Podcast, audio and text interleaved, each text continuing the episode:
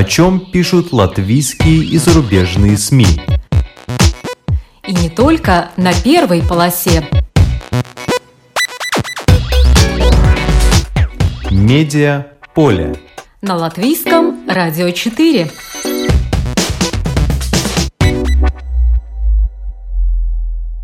Здравствуйте! Вас приветствует Марина Ковалева в эфире программа «Медиаполе».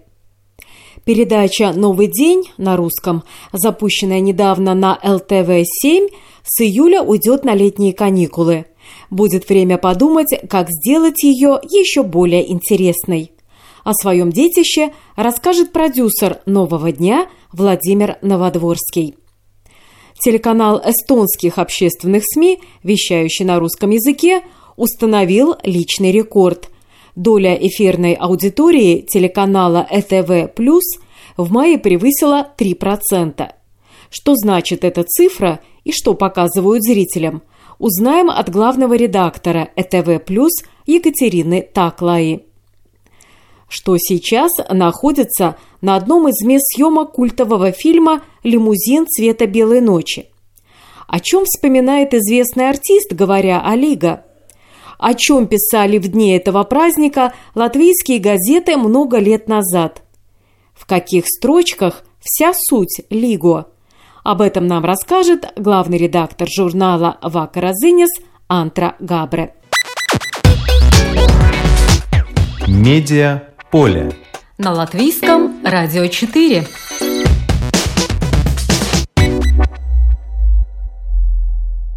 Когда мы готовились к поездке в Даугавпилс, корреспондент латгальской студии латвийского радио Ивета Чигане проводила опрос – среди местных жителей.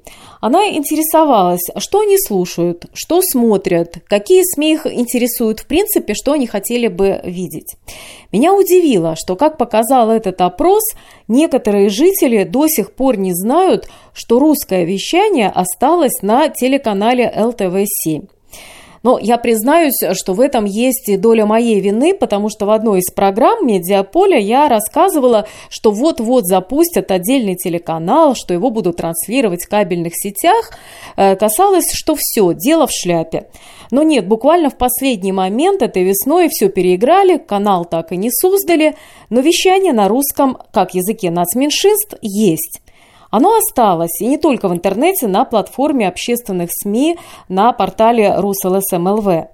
А на ЛТВ-7 по-прежнему есть программы, более того, появилась новая утренняя программа. Продюсер этой программы Владимир Новодворский. Я созвонилась с Владимиром, чтобы он нам прояснил ситуацию, насколько это возможно. Здравствуйте, Владимир. Здравствуйте, Марина. Но почему в конечном итоге программы на русском продолжили выходить на ЛТВ-7?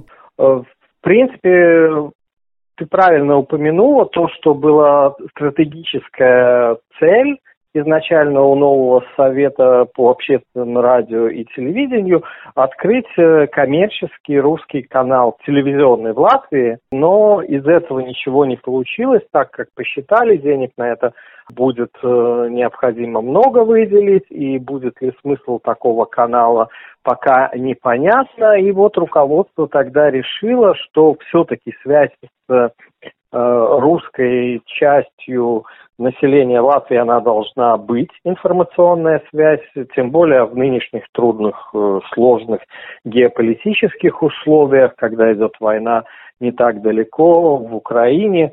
Вот. И поэтому было принято такое решение, что зачем создавать канал, если есть вот уже канал ЛТВ-7, и успели уже привыкнуть к этому каналу, э, часть аудитории, и вот решено было параллельно с тем, что делаются передачи в, на платформе, интернет-платформе РусЛСМ, эти передачи показывать э, в настоящее время на канале ЛТВ-7. На канале ЛТВ-7 поэтому начали опять выходить в эфир новости на русском языке. Вернее, они так и выходили, но их стало больше. Да? Есть новости не только в 19 часов, но есть новости в 15.00, в 12.00 и есть новости также по выходным дням. И было также решено показывать программу «Точки» в в 16.00. И решено также было запустить такой вот проект утренней программы, но это не совсем раннее утро, это такая, скорее даже, я скажу, дневная программа. Это, я ее называю информационный бренч. Она начинается в 10.30 и заканчивается в 12.00 именно рассчитана на тех, кто э, дома, кому нечем заняться, ну, то есть в основном на домохозяек и на людей старшего возраста, пенсионеров, которым на самом-то деле сейчас по телевизору смотреть нечего с закрытием русских каналов. Вот. И задачей ставилось сделать такую передачу, которая дает информацию прежде всего о событиях здесь, в Латвии. И причем о событиях главным образом не политических, а социальных, о культуре, о том, что окружает нас э, в настоящее время, э, образование, о всех этих проблемах, которые существуют сегодня, рост цен, ну, много проблем. Ну, негласным девизом этой новой программы стало для нас э, «это интересно вам», и значит, это интересно нам.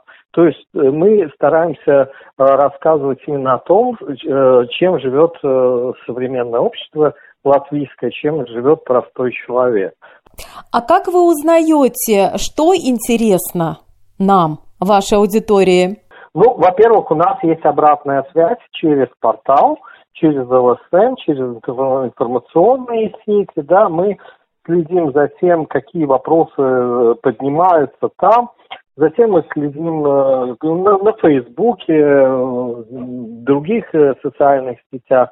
Мы следим за этим, и во-вторых, ну, понятно же, да, какие вопросы сейчас интересуют ну, в основном людей. Естественно, это рост цен, естественно, это какая-то нестабильность, боязнь потерять работу, закрытые границы, опять же, да, невозможность встретиться с родственниками, э, которые проживают э, не в в западных странах, а в, в России, в Беларуси и так далее, да.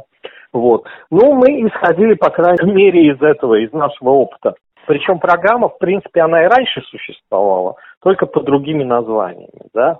Вот, просто вот как это все время у нас происходит, как только нормализуется немножко ситуация, то оставляют в основном новости, как только ситуация геополитическая ухудшается, то появляются и новые передачи. Ну и в этот раз опять вот сетка вещания на русском языке на общественном э, канале, она была немного расширена.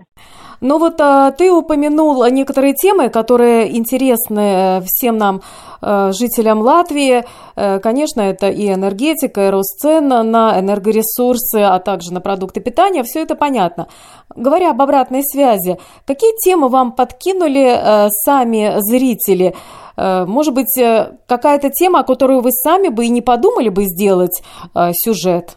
Ну, скажем так, я не могу сказать сейчас о нашей программе конкретно. Сейчас я, в принципе, могу сказать о, теме РУС-ЛСМ, да, потому что там тоже есть градация есть тема, она больше подходит для новостей, смотрят, или она больше подходит для программы «Точки», да, или она больше проходит под программу «Личное дело» для спецрепортажей. Ну вот что я, последнее, что могу вспомнить, ну вот это вот было у той же Дианы спину репортаж, который появился, да, тоже из источников из, от зрителей, это то, что ну, такая трудная тема. Это детские кладбища для детей сирот, да, из детских домов, заброшенные детские кладбища. Эта тема очень разошлась широко, и она была Дианой продолжена успешно, да. Ну, вот это такая тема. Ну, потом, э, опять же, всякие такие, ну, небольшие бытовые какие-то проблемы. Или то же самое, вот тема появилась э, просто какая-то зрительница позвонила и спросила у нас, э, что это такое, вот молодые люди ходят все сейчас вот в черном, э, с рваными, извините меня, колготками, одеждами и все, и появилась идея просто сделать такой как бы репортаж, рубрик, рубрику и рассказывать о каких-то неформальных молодежных вот течениях, о тех же готах у нас появился репортаж, да, кто такие готы и не сто... почему их не стоит бояться, да, ну вот такие вот темы. Да, наверняка был вопрос, почему одни красят волосы в зеленый цвет, а другие в розовый, а третий в фиолетовый. Наверное, за этим тоже что-то скрывается. Пришлось объяснять, что есть тоже разные течения, да, и направления вот в одной субкультуре молодежной и свои тенденции. А, сколько а, выходит уже а, программа «Новый день»? Ну, она выходит недолго, начали мы с последней недели апреля, с 25 апреля, вот весь май, выходим весь июнь, а потом, вот как у нас по традиции, наша редакция уходит в отпуск, и этот отпуск продлится, заканчивается сезон телевизионный, он у нас заканчивается обычно на лигу, и возобновляем мы работу через полтора месяца в этот раз, середины августа. Вот, поэтому надеюсь, что за это время мы тоже как-то, может быть, сделаем уже какие-то первые выводы для себя, что идет, что не идет, да, вот насколько там популярна та же рубрика «Сад, огород» и как ее лучше делать, или другие рубрики. Ну и надеюсь, что появимся опять в эфире уже с новыми идеями, может быть, даже в новом формате, и будем, опять же, работать для зрителей. Самое главное, уважаемые слушатели, что программу не закрывают, а что программа с июля просто уходит в отпуск. Программы на русском языке на канале ЛТВ-7 пока еще есть и будут. Так и есть, они пока еще есть и будут, просто на время, э, вот э, все равно событий мало, как правило, у нас летом происходит, но в связи с геополитической ситуацией мы все равно, наверное, будем и в этот раз э, в такой повышенной готовности. Если что-то будет, какое-то обострение ситуации, мы, да, я думаю, возобновим работу в более большом масштабе. Спасибо. Это был э, продюсер э, программы на ЛТВ-7 «Новый день» Владимир Новодворский. Медиа поле. На латвийском радио 4.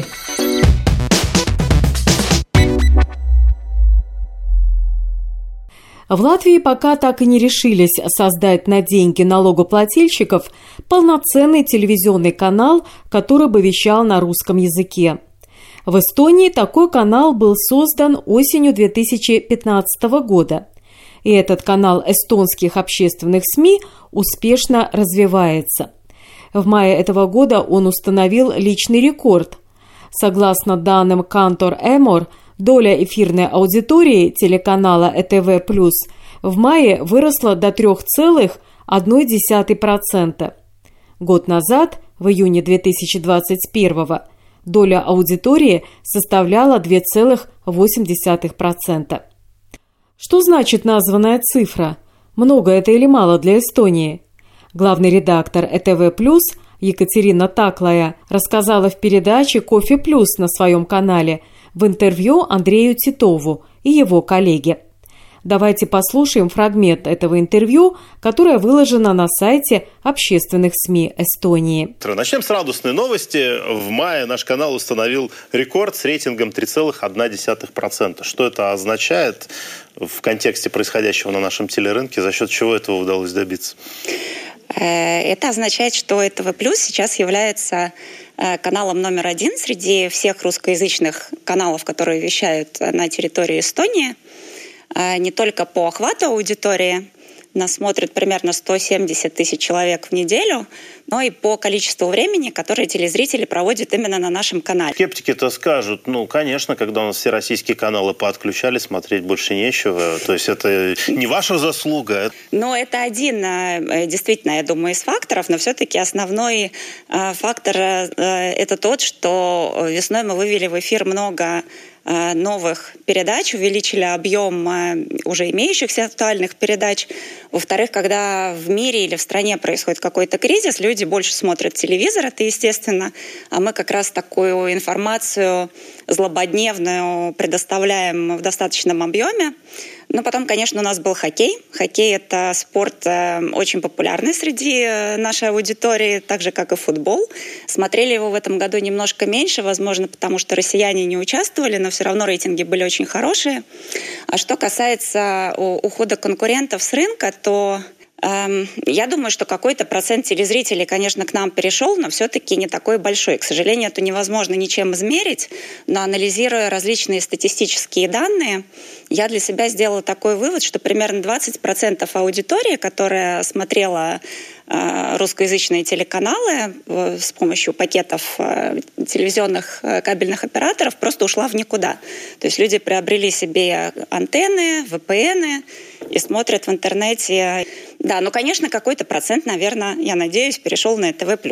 Так же, как и в Латвии, многие программы ТВ+, уходят на летние каникулы. Что увидят эстонские зрители осенью, и не только эстонские, так как многое из содержания на русском выкладывается на сайте общественных эстонских СМИ, Екатерина Таклая рассказала в передаче «Кофе плюс».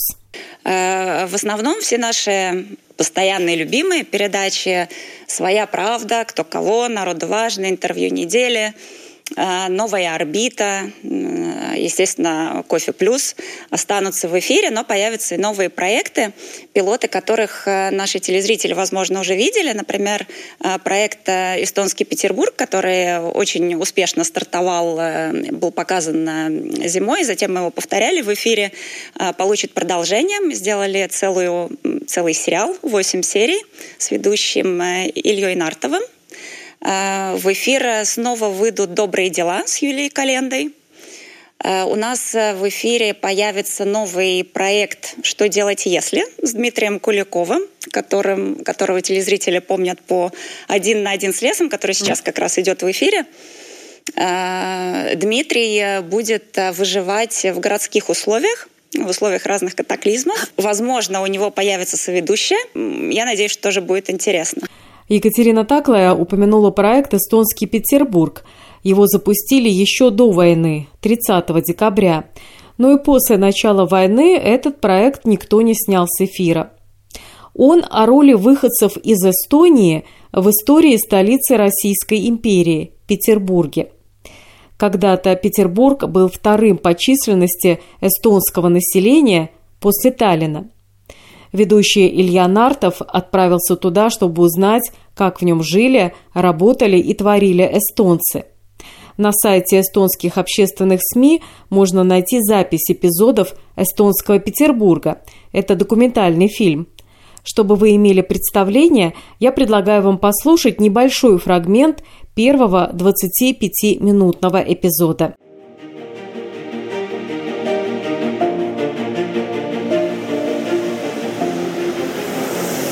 Мы в Петербурге, и это Коломна. В путеводителях этот район очень часто называют местом силы Петербурга.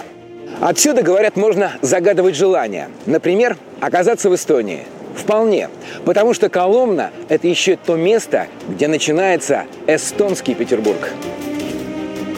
Например, вот здесь православный эстонский приход Коломны. Свято-Исидоровский храм был построен по благословению Иоанна Кронштадтского. Или вот здесь, эстонская лютеранская церковь святого Иоанна в Коломне. В начале прошлого века у Яни Кирик более 20 тысяч прихожан.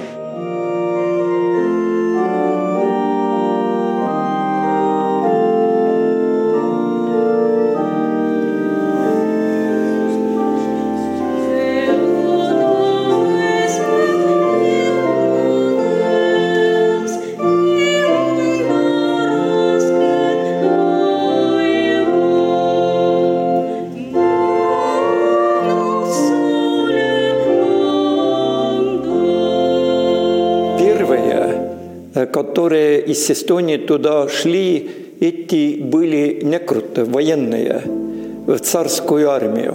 Но это время было 25 лет служба. И оттуда и начинается история эстонцев. Морские и пехотные офицеры организовали свой приход. И потом уже, когда их стало больше, когда разрешение получили построить для эстонцев новую церковь, это уже э, церковь святого Иоанна около Маринского театра. Когда приводили в порядок церковь и снимали штукатурку, и я увидела во дворе в куче кирпичей кирпич и смотрю, что тут такое. это герб России. И взяла, отнесла домой. Потом уже, когда мы стали тут в новом здании работать, э, принесла сюда этот исторический материал.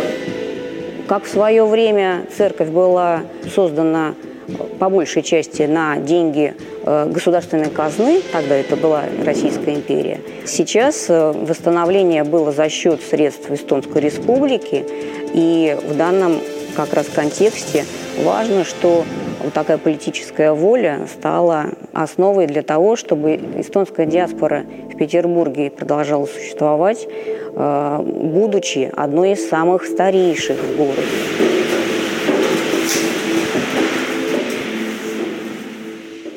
Эстонский телеканал ЭТВ+, вещающий на русском, набирает популярность, возможно, потому, что не только информирует, но и развлекает. До сих пор здесь показывали и российское кино. Изменится ли что-то в связи с нынешней ситуацией, главный редактор канала Екатерина Таклая рассказала в интервью ведущего «Кофе Плюс» Андрею Титову. А что касается фильмов и сериалов, что поменяется в этом отношении? Ведь сейчас у нас многие экраны перекрываются в том, что касается России. Как изменится политика канала в этом отношении? Что можно будет смотреть в качестве развлечения или такого познавательного? Э, ну, фильмы и сериалы останутся. По жанрам это будет, э, будут те же самые э, жанры, которые представлены у нас и сейчас. Историческая драма, детектив. Летом мы, например, покажем комедийный сериал «Сдается домик у моря». Это украинский сериал и история одесситов. Э, семья, которая имеет свои э, внутрисемейные проблемы, но тем не менее не упускает случаи подзаработать на отдыхающих летних. Затем мы летом покажем, например, сериал «Отец Браун» BBC, это детективный сериал и «Вавилон Берлин». Это тоже детективный триллер. Э, Берлин конца 20-х, начала 30-х годов. В общем, будут э, новинки, которые на нашем экране ранее представлены не были. И, естественно, продолжим осенью. Например, э, очень популярный сериал «След». Осенью ну, не то, что сменится, а мы, скажем так, начнем сезон сериала «Акватория».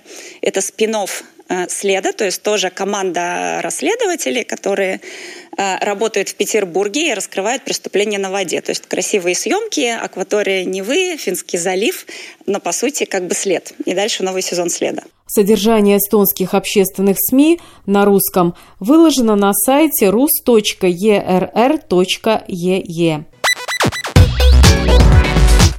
Медиа поле. На латвийском радио 4.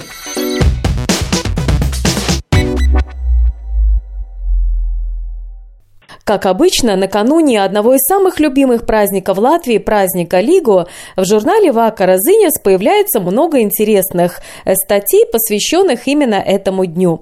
Я созвонилась с главным редактором этого издания Антрой Габры, чтобы узнать, что интересного напечатано в этом году. Здравствуйте, Антра. Добрый день. Итак, чем отличается этот номер?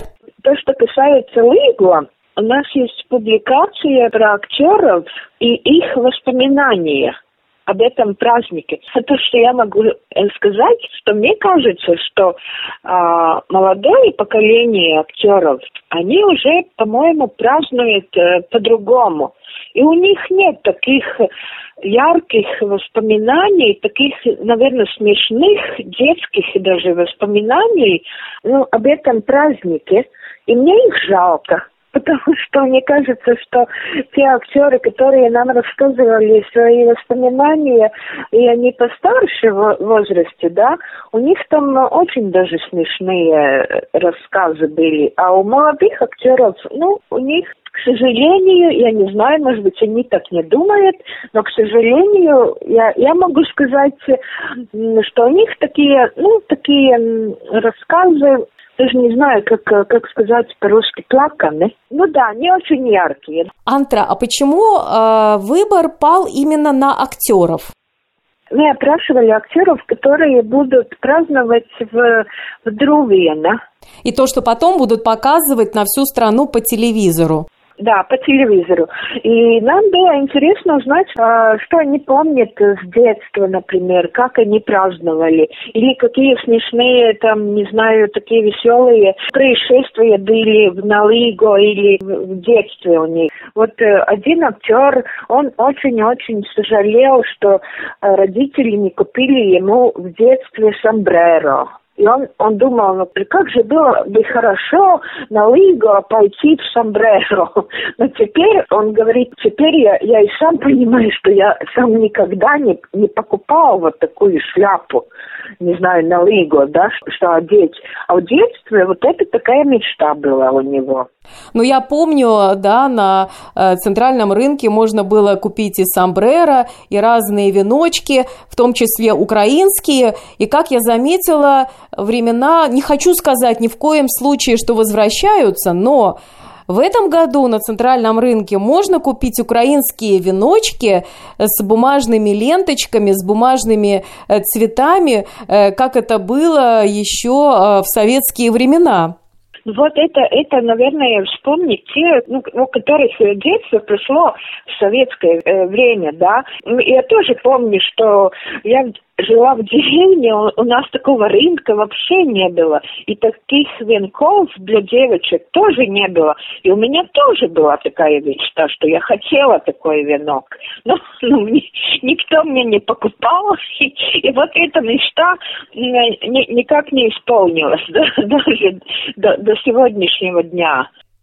Ну, может быть, потому что актеры молодого поколения живут уже э, в новые времена, и вся эта глобализация, она проникает и в нашу страну, и все уже, главное, доступно, нет такого дефицита, о чем бы ты мечтал.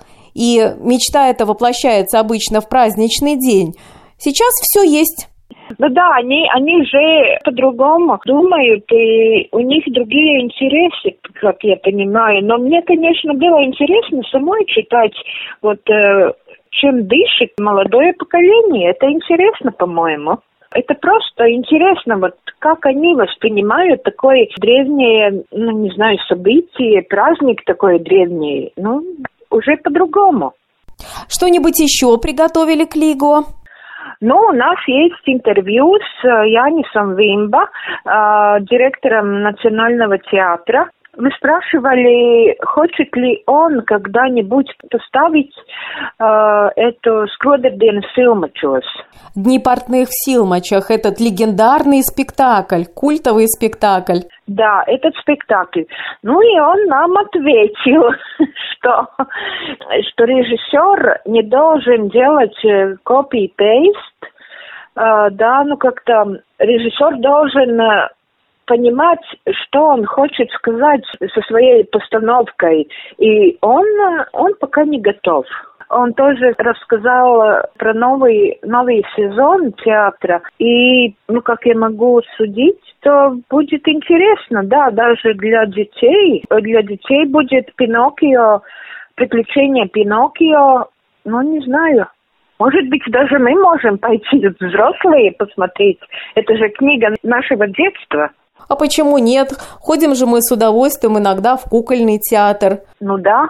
Но э, накануне праздника Лигу ну, все обязательно вспоминают э, фильм э, «Лимузина цвета белой ночи». Что для вас этот фильм? Ой, ну этот фильм, по-моему, код Латвии и код латыша, по-моему. Мы э, знаем наизусть уже фразы, вообще все, весь фильм мы знаем наизусть. И поэтому я как-то думала, что этот номер э, должен э, в этом номере должен быть рассказ про кинотеатр э, в Цесис. Почему именно кинотеатр в Цесисе? Около этого кинотеатра снимали вот этот фильм «Лимузин цвета белой ночи». Что там интересного удалось узнать? Ой, там очень, очень много интересного, но этого кинотеатра э, уже нету. Вместе этого есть магазин, но у нас в журнале есть фотография, ну как, эм, как снимали этот фильм. Лимузин цвета белой ночи. Так что немножко, немножко эту историю мы сохранили в этом рассказе. Но там, там э, довольно такой развернутый рассказ про то, как, как строили этот кинотеатр, что там было. И там э, работала такая легендарная тетя Велта. И дети, которые в Цесисе жили, они вспоминали, что это была она была вместо Бога для них, потому что тетя Велта, она могла пустить кинотеатр, могла пустить без денег, но могла не пустить, которые там что-то сделали плохое так что там даже э, наш автор Петер Свайрникс, он даже нашел переписку, где жители, молодые, наверное, люди, которые жили в своем время в Цесис, они переписывались и рассказывали вот про эту тетю Велту и, и про балы, и про драки, и про девушки, и про первый поцелуй. Ну, все такое. Ну, как на, как на Лигу. А в этих э, их рассказах э, сохранились воспоминания о том, как там снимали этот фильм? Нет, такого нет, нет. Они вспоминали, как они ходили на танцах и дрались, и кушали самое, самое вкусное мороженое там было. А про фильм нет. Они как-то, не знаю, не из того э, периода, наверное наверное, помоложе они. Самоуправление Цесиса могла бы поставить там памятную доску, наверное, что здесь э, снимался легендарный фильм, но там не, ничего нету. И те, которые э, не знают, где делали этот фильм, они даже не знают, что это почти самый центральный, самое центральное место Цесиса. Нету ни, ни, ни доски, ни какого-то упоминания про этот фильм. Это, к сожалению, ну, я думаю, что это можно сделать, там, там даже э, много денег не понадобится. А появились ли в журнале какие-то новые рубрики? Да, у нас есть э, новая рубрика, о чем писала пресса в Латвии. В это время или в эту неделю? Да, в эту неделю э, о чем писали, э, ну, тогда, не знаю, так можно говорить, древние журналисты. И в этом номере у нас есть такие, ну, не знаю, может быть, теперь это, это смешно и, и с юмором можно читать, но, но например, э, там э, Курзамес Варц, в 1932 году, 26 э, июня, пишет, что, что тоже шофер напился и совершил аварию. И вот один там Криш Балуадис э, упал из этого авто и сломал 11 ребер. Ну, так же, как, как и в наши дни. Эти шофера, которые в пьяном виде, там, не знаю, раз, разряжают это как раз очень актуально, потому что как раз э, вчера представитель ЦСДД рассказывал о том, что в этом году э, как никогда в Латвии э, наблюдается рост числа дорожно-транспортных происшествий, совершенных в пьяном виде. И это очень настораживает. И в эти дни, предпраздничные дни Лигу, э, в сотый раз всем напоминают, не садитесь за руль пьяными. Много горя вы можете принести и себе, и своим близким, и незнакомым людям. Так что Лигу, Лигу, но лучше садиться за руль только трезвым. Да, конечно. И есть еще такая маленькая заметка из 1942 года, Тукума Зынис пишет, что жители, которые жили э, около моря, им нельзя было разжигать костры, потому что это же война. Чтобы не выглядело это как маяк, чтобы не выглядело как сигнал э, для э, бомбардировщиков, чтобы не вели прицельный огонь э, по этим кострам, которые разведены на берегу моря. И еще у нас в этой рубрике есть такая тоже маленькая заметка из 1992 года когда, когда Елгавas ziņotājs написал, что уже можно праздновать Лиго и Яни без проблем. А это уже веяние независимости, э, когда можно отмечать и отмечать не с сомбреро, а с настоящими дубовыми венками, чествовать Яниса и Лигу, и отмечать не с сомбреро и не с украинскими венками, а с настоящими дубовыми венками, чествовать Яниса и Лигу. В прошлом году мы были а, в поселке Лигуа. Он так, так и называется, поселок Лигуа. Люди, которые там еще живут, и они говорили, нет, они в советское время тоже праздновали. И вот, вот так же с кострами они ходили э, с одного дома к другому, и все вместе потом праздновали около речки. Так что, я думаю, если кто может куда-то поехать, э, ну, не, не в Ригу, не большие города, а вот в такие маленькие села, там есть, вот там есть этот эм, Дух праздника. Да, эти традиции, и там можно узнать, как как было и как надо, наверное. Наверное, так. А для вас лично без чего не мыслим праздник Лигу? А, я, наверное, человек без этой традиции. Я бы сказала, мне все равно, э, не знаю, когда есть, когда есть настроение есть компания, есть какой-то сценарий, мы тоже празднуем Лигу. А когда нет, ну тогда нет. Конечно, я могу сказать, что самые, самые, самые прекрасные праздники это в деревне. Потому что там, по-моему, даже человек из, из города такой, ну, не знаю, белая это апка-клите. Белый воротничок да, белый воротничок, он там становится э, нормальным человеком. Он там, не знаю, может босиком бежать по, по, по лужам и косить сено и, и праздновать. Но там вообще-то по-другому празднуется. Ну, наверное, без, без друзей и без костра. Вот мне, наверное, это нужно. Чтобы был костер, мы сидели, говорили, смеялись, может быть, пели. Ну. А я бы еще дополнила обязательно букет роскошный большой букет полевых цветов, чтобы там обязательно были ромашки, а на столе, чтобы обязательно был янов сыр.